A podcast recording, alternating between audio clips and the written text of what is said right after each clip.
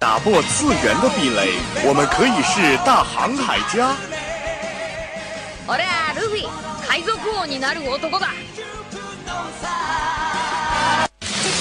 搜罗萌妹子和萝莉，妈妈再也不用担心我的学习。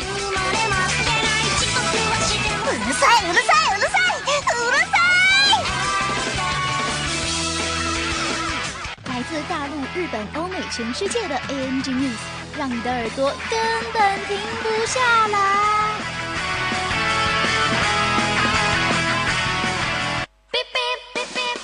翻旧话，同人 online， 只有你想不到，没有你得不到。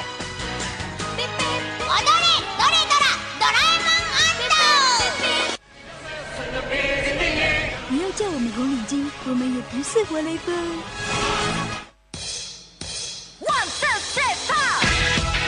因为一切精彩尽在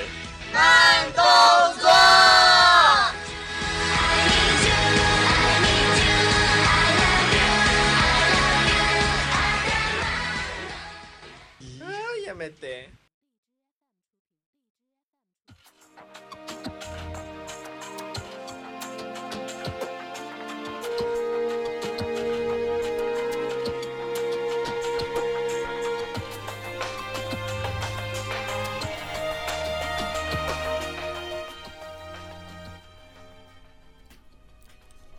听众朋友们，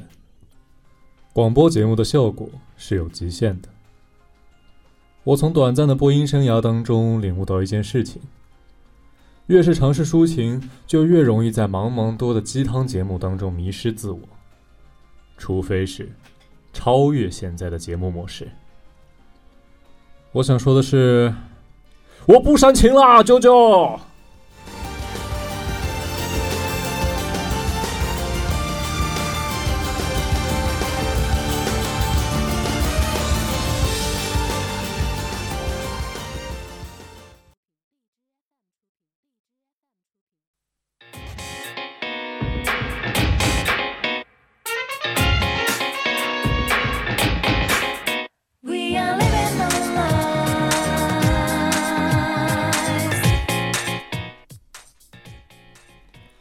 好的，那么欢迎各位回到我们的节目当中来，这里是本期的慢动作，我是各位的主播乐天啊，不用担心，我没有拿到石棍面，也没有不当人。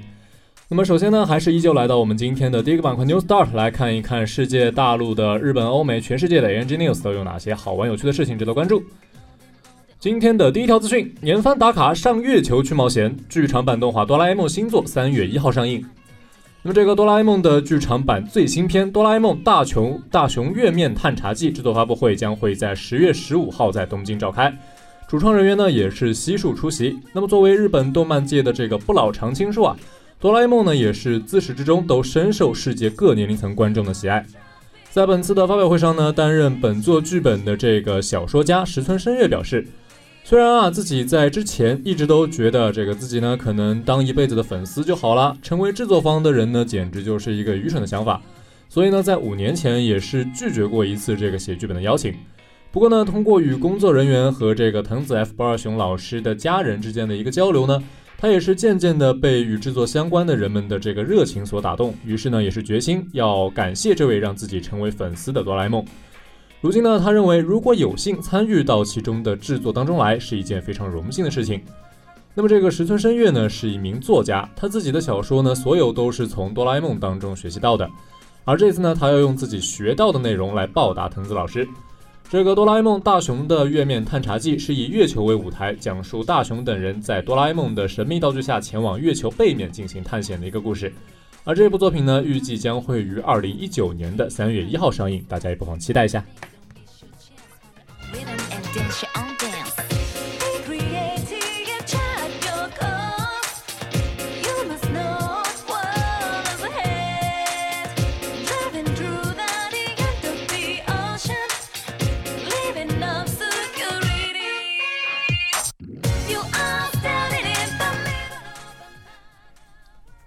好，那么下面是我们今天的第二条资讯。我们的目标是世界偶像熊本吉祥物库玛萌动画化启动。那么近日，这个萌萌的熊本县吉祥物啊，库玛萌，也就是这个熊本熊，宣布要向动画进军。以熊本熊为主角的这部动画将由从皮克斯独立出来的这个动画工作室 Token House 制作，目标呢是在本年度内完成。该片呢由这个广播作家、戏剧作家熊本熊的这个创作者小山薰堂监制。那么这个 Token House 作为原型方案和世界观的设定和设计。提到这个 Token House， 就不得不说到他的一个作品，叫做这个《手霸园》，也是在第四十二届的这个昂西国际动画电影节当中获得了这个 T V 部门的一个水晶奖，并且呢也是获得过当年的这个奥斯卡最佳动画短片提名。同样是治愈人心的这个呆萌小动物作为主角啊，那么在营造温馨治愈的气氛上，可以说是这个驾轻就熟。而这次呢，熊本熊动画的作品命名为 Mystery of Kumamon， 其作品的世界观呢也是通过这个效果图做了一个公布，具体的故事内容及公开的方式将在今后披露。制作人、企划公司 Zafuru 啊，这个社长古贺俊辅也是介绍称，希望作品能够吸取动画发源地美国的优点，创造一个崭新的熊本熊。熊本熊呢，在这个中国大陆和台湾、泰国等等的亚洲地区都是有着很高的知名度和人气。熊本县呢，也是希望借着这个动画化的登峰，能够提高在欧美以及澳大利亚的一个人气，同时呢，也能够促进扩大观光和特产的销售。那么，相信这一只萌熊呢，也是会给大家带来更多惊喜。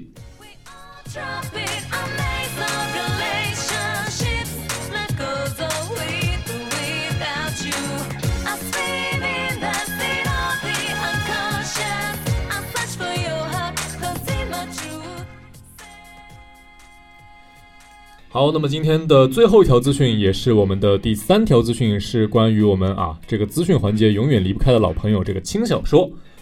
把这群狂人集合到一部作品当中，到底是想干什么呢？那么这个资讯的具体内容是这样的，说这个近期啊，这个相关的这个官方制作组公布了一组新作新番的一些情报。这个新番的名字叫做《异世界四重奏》啊，单单看这个名字可能感觉不到有什么劲爆的消息啊，好像就和我们平时喝个饮料一样啊，百香果三重奏。那么它的这个实际内容可能和这个啊平平无奇的名字又是不太相符的。这个作品的内容介绍是这样的，这部作品融合了四部异世界穿越题材的人气轻小说，包括这个阿义从零开始的异世界生活，还有为美好的世界献上祝福。Overlord 以及这个谭雅战记当中的主要人物，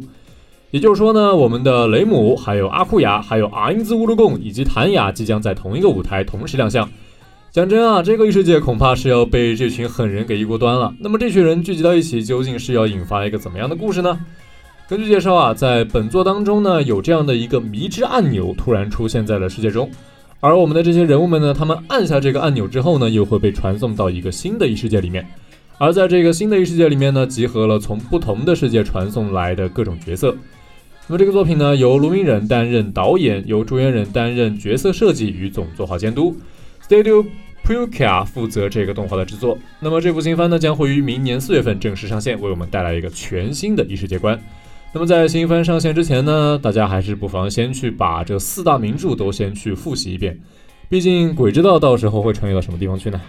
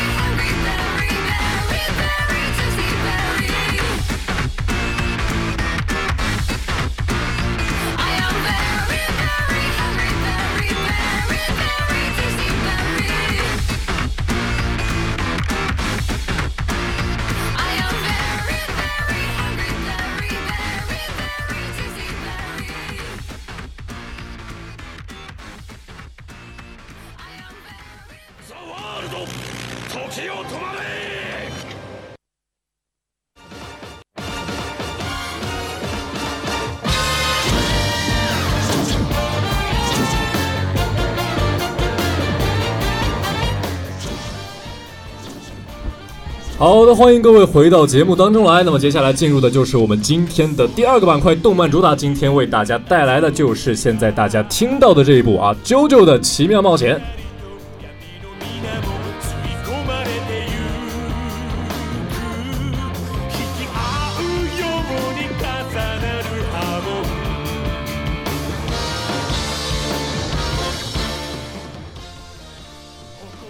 好，那么也是在主播的一个强烈建议之下啊，今天终于逮到了做这一部番的一个机会。今天我就是啊啊怪啊，这光啊这水，我就是要把它吹爆。那么说到这个 JoJo 这样的一部作品呢，其实可以先为大家做一个类比来简单的引入一下。曾经呢，有 U P 主在介绍这个《白色相簿二》的时候说过啊，这是一部梗的比本身还要有名太多的一个作品，因为这个白雪梗的可玩性实在是太过于高了。不管是啊为什么会变成这样呢，还是你为什么这么熟练啊，都是属于那种平时你有事没事都可以拿出来念一念的这个名台词。相对于在各种的论坛啊贴吧或者是在弹幕里面疯狂玩梗的用户而言呢，可能真正看过这一部番的观众反而并没有那么多。这也深刻的证明了在二零一八年啊，今天这个最快最快捷最方便的这个传播方式呢，还是梗和表情包。而今天我们要介绍的就是在梗的数量和质量上都在业界数一数二、一骑绝尘的这个《JoJo 的奇妙冒险》。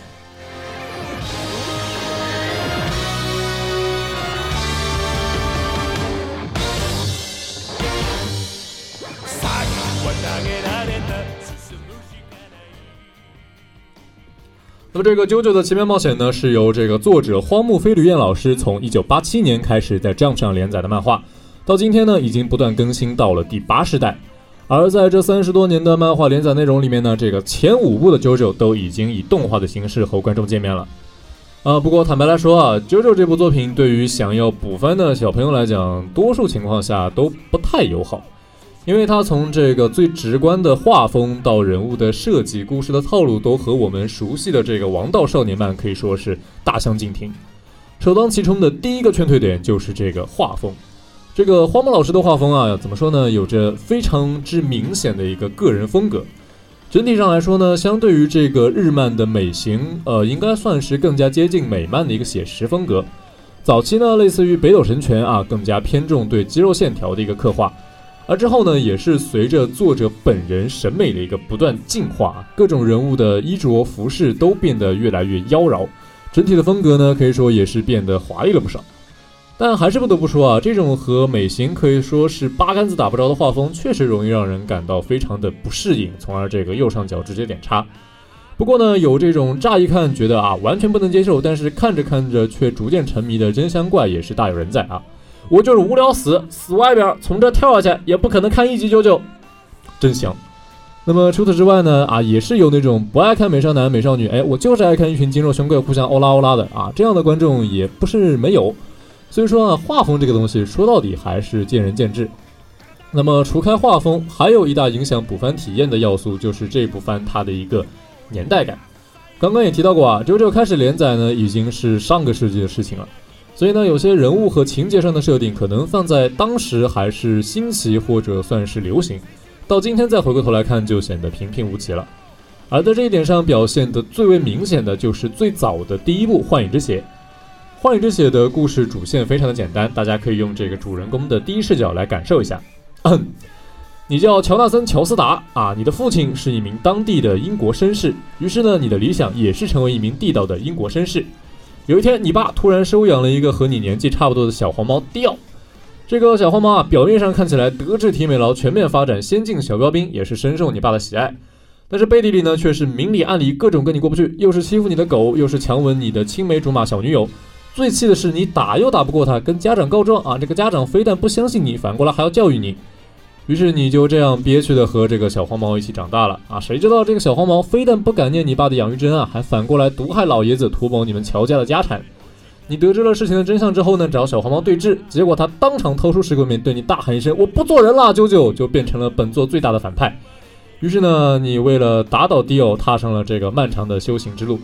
日后当你回顾这段人生的时候啊，你情不自禁地说道：“我的青春是和迪奥一起度过的青春。”那么客观的说啊，这个在以情节和智斗为最大的看点的 JoJo 系列作品里面呢，《幻影之血》的剧情和人物塑造可以说都是最为平淡的一部，以动画表现出来的形式呢，其实也就只占了十集不到的篇幅。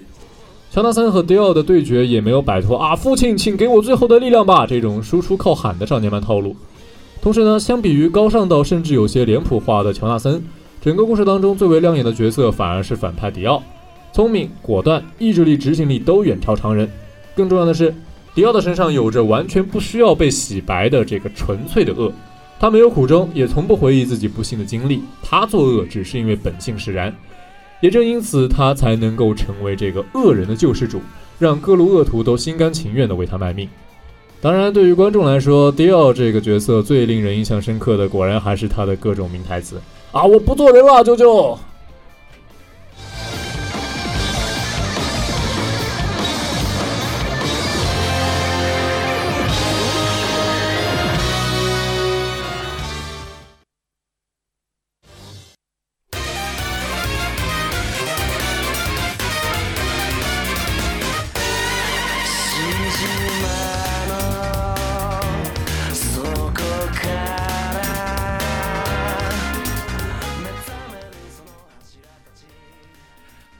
那么作为本作当中啊影响最为深远的一个反派 BOSS， 幻影之血的故事最后呢，迪奥并没有被乔纳森杀死，他夺取了乔纳森的尸体，两天呢那两个人乘坐的这个游轮和他们一起沉入海底。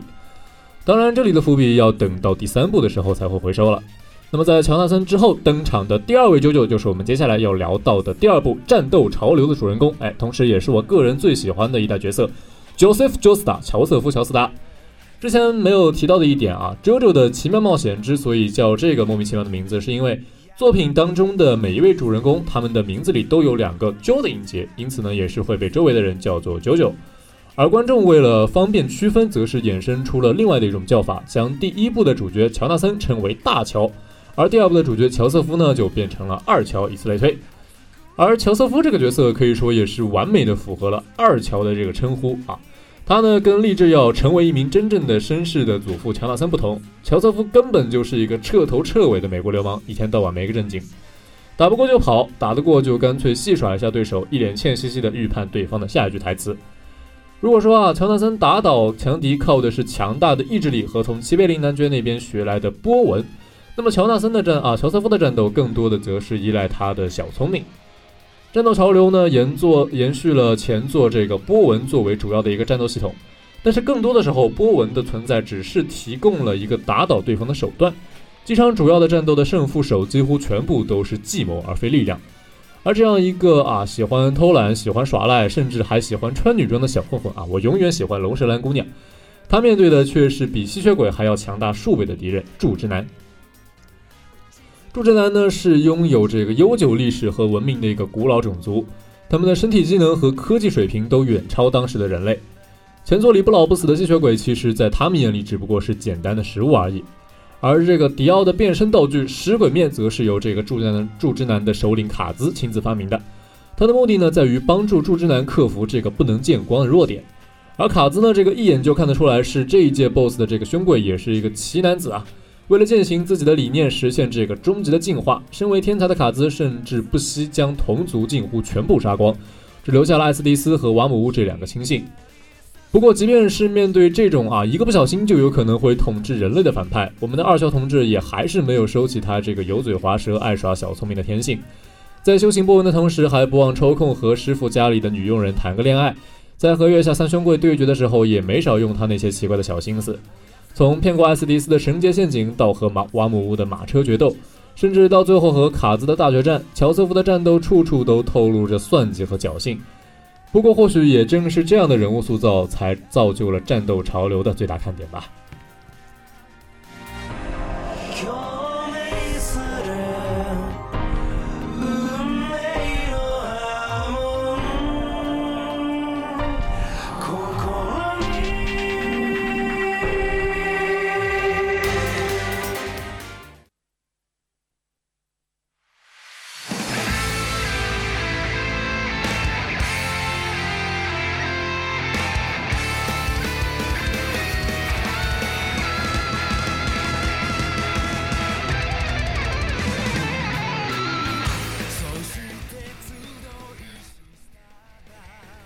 那么在故事的结尾，依靠我们这个大自然的力量啊，也就是火山喷发战胜了进化成为完美生物的卡兹之后，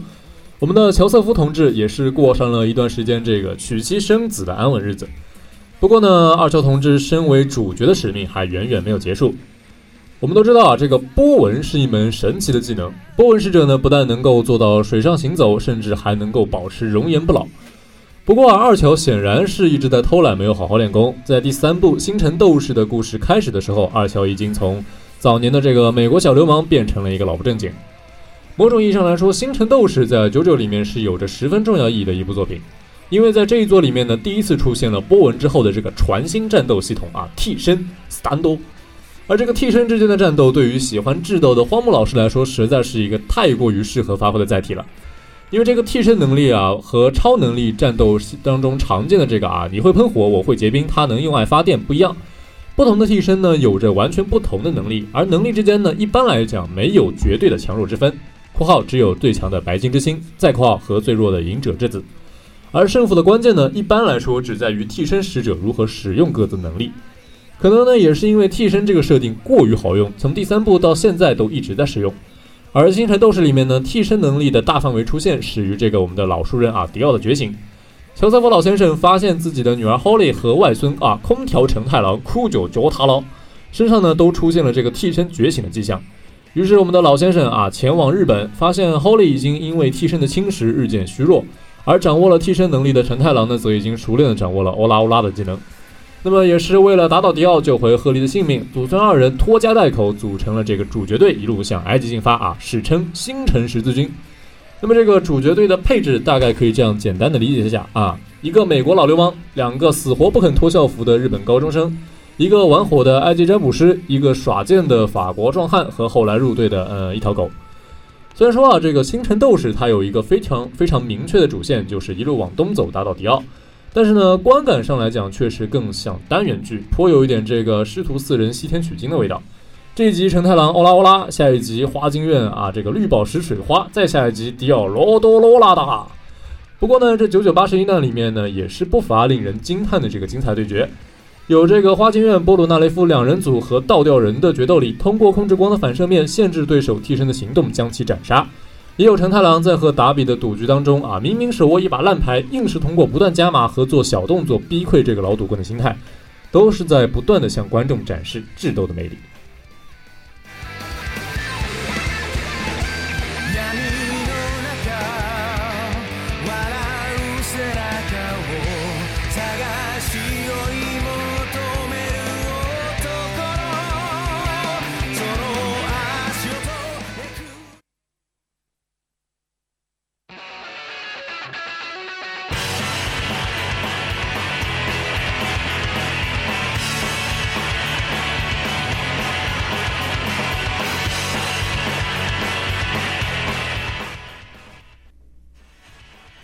那么在第三部的最终 BOSS Dio 也被突然悟出了这个识听技能的成太郎给欧拉欧拉了以后，替身使者的战斗却还远远没有结束。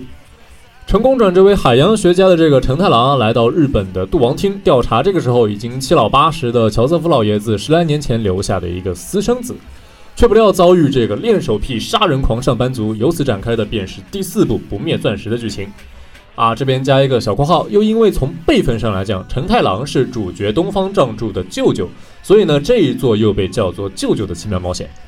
而这个四部的主人公呢，东方仗助也是第一个让人啊乍看之下死活找不出来名字里第二个舅到底在哪里的一个主角。仗助呢粗看之下是一个和成太郎一样啊，不仅不好好穿校服，还喜欢把头发搞得奇形怪状的一个不良少年。只要有人敢评价他的发型，就会一秒变脸啊！实际上呢，却是所有九九里面最温柔、最重情义的一个主人公。他死活不肯换掉这个牛粪头，是因为小时候曾经救过他的一个小混混留着同样的发型。而他的替身使者疯狂钻石看起来是一个和Zafuru的同款的一个精肉壮汉，但其实呢，却是拥有一个几乎可以说是独一无二的修复治愈能力的一个辅助型角色。也正是因为仗助这个只要没死就能够完全救好的 bug 能力，四部呢也成了主角团阵亡率最低的一部。尽管这一部中学生当中面临的这个对手是老奸巨猾的连续杀人狂吉良吉影，那么这个吉良吉影同志呢也是值得好好拿出来说一说的一个角色。他呢，不同于前作出现的其他反派，吉良吉影同志并没有什么远大的理想。他既不想超越人类，也不想当什么究极生物，他想要的只是作为一个变态过他的平静生活而已。也正因此，他的一举一动都透露出极强的求生欲，喜怒不形于色，不与身边的人有任何多余的来往。参加比赛也只是拿一个马马虎虎的成绩，一切行为都以不被人注意、不给人留印象为宗旨。于是呢，这个追捕吉良吉影的作战里面，绝大部分时间都被用在了追查犯人的行踪上，中间甚至还能够抽空认识是外星人啊，带一带透明婴儿和痴呆老人，和我们的陆半老师赌赌钱，再听一听他那句啊，但是我拒绝打嘎口头话。今天的杜王町依然是一个民风淳朴的小镇呐、啊。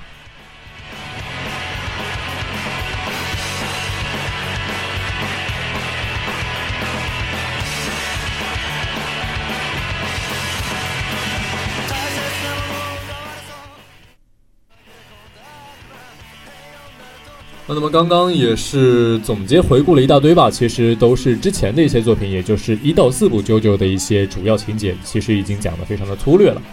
而在丈助之后登场的五代目JoJo便是我们现在正在各大平台热播的这个黄金之风的主角啊，也是我们也说不清楚到底算是迪奥的孩子还是乔纳森的孩子的意大利小黄毛啊，乔鲁诺·乔巴纳，乔鲁诺·乔巴纳。那么至于这个立志成为黑道巨星的有志青年到底要如何传承黄金精神出任流氓集团 C E O 呢，就让我们一起期待他在黄金之风当中的表现吧。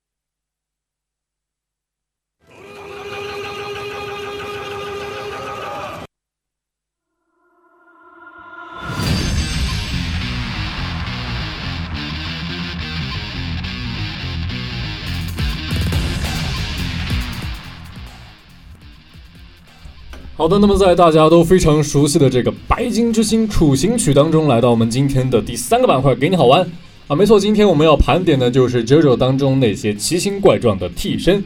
不过今天呢，当然像白金之星这种啊，速度力量全部拉满的，我们就暂且不提。今天要为大家盘点的是那些看起来完全没有什么用的替身能力。那么刚刚也提到了，这个替身之间的战斗呢，之所以充满了变数，而不是力量的互相碾压，就是因为替身能力往往没有强弱之分。强如承太郎的这个白金之星啊，力量速度都是顶级，甚至后来还领悟了这个石庭的 bug 技能，在四部里面也会面临连一只老鼠都差点打不过的情况。可见这个替身使者的胜负呢，还是取决于谋略的应用。不过说是这么说，在JoJo茫茫多的替身能力里面，也有那些看上去完全不知道强在哪里的奇怪技能。那么今天的第三第三个板块，就让我们一起来看一看那些看似没有什么用的替身能力。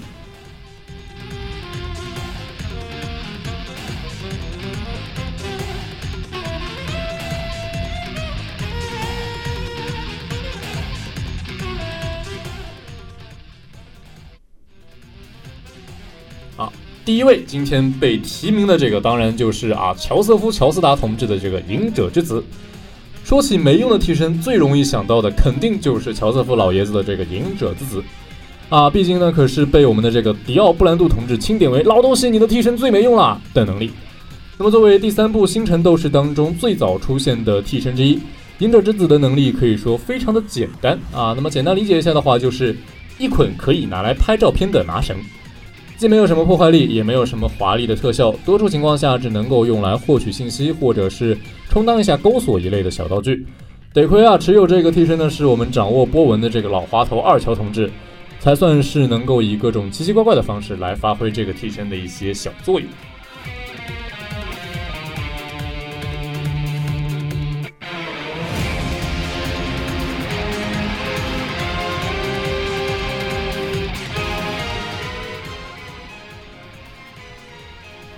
好，第二位，今天的第二个看起来啊非常弱气兮兮的这个替身，是来自我们岸边露伴老师的天堂之门。那么岸边露伴老师呢，作为一名在设定上成功的一塌糊涂的漫画家啊，这个角色也是被观众戏称为这个作者荒木老师继卡兹之后的又一个小号。而我们这个漫画家的替身能力嘛，自然也是跟漫画充满了联系。天堂之门的能力呢，是读取并篡改对方的一些记忆。早期设定里面呢，只能对这个看了漫画的人起效，因此啊，对于仗助这种啊完全不理解漫画到底有啥看头的愣头青丝毫没有作用。后期呢，这个读取信息的能力也是被吉良吉影的这个第三炸弹败者石城克的死死的，从而呢也是构成了近乎死近乎一个世界线收束点的这个岸边露伴死亡事件。不过呢，对于这个热衷漫画创作的露伴老师而言，天堂之门这个替身只要能够源源不断的为他提供创作素材，应该也就足够了。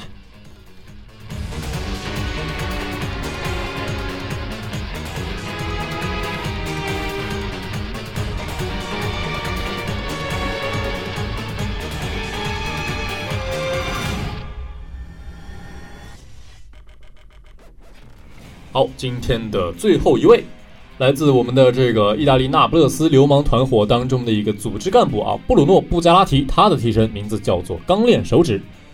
那么作为一名混迹于意大利黑帮组织的那不勒斯流氓，布加拉提的替身能力听起来丝毫不像是一个组织干部啊，倒更像是一个成衣铺改衣服的大爷，因为他的能力就是哎装拉链。不过呢，能够在大老板的手下当上干部的这个布加拉提，自然有他的过人之处。钢链手指这个替身的能力，可能也就只有听起来稍微弱一点罢了。实际的应用呢，包括在墙上装上这个拉链，就可以随意的穿来穿去。如果说直接把拉链装在人的身上啊，要卸下一两条手臂也不是什么难事。不过呢，相比于装拉链的这个技能啊，布加拉提同志更加为人所熟知的一个能力，可能是他的这个舔人测谎能力啊，这个味道是说谎的味道。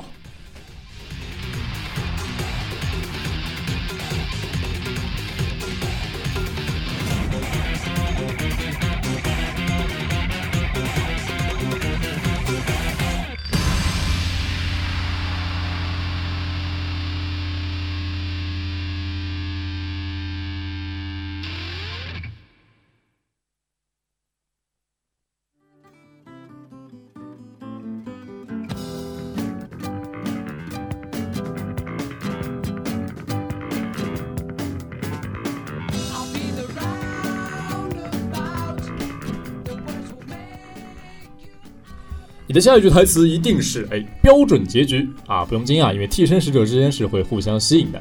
那么时间呢也是过得非常的快啊，那么在大家听到这首 Roundabout 的时候，大家应该都已经猜到了啊，毕竟是一首专门用来结尾的一首歌曲。那么今天的这个慢动作节目也已经接近尾声了，那么在节目的最后呢，还是由乐天来为大家梳理一下本期节目的一些主要内容。首先，今天的第一个板块 New Start 依旧为大家带来大陆、日本、欧美、全世界的 A N G News。今天的第二个板块动漫主打，今天为大家带来的这部作品啊，就是非常非常的漫长，非常非常的诡异吧。从画风上来讲，也同时也是非常非常的啊、呃，怎么说呢，承载着男人的浪漫的这样的一部作品啊，《啾啾的奇妙冒险》。最后的第三个板块给你好玩，也是继承了这个啊第二个板块的一个内容，今天来为大家盘点了一些看起来根本不知道有啥用的替身能力。好的，那么以上就是本期节目的全部内容，我是主播乐天，我们下期再见。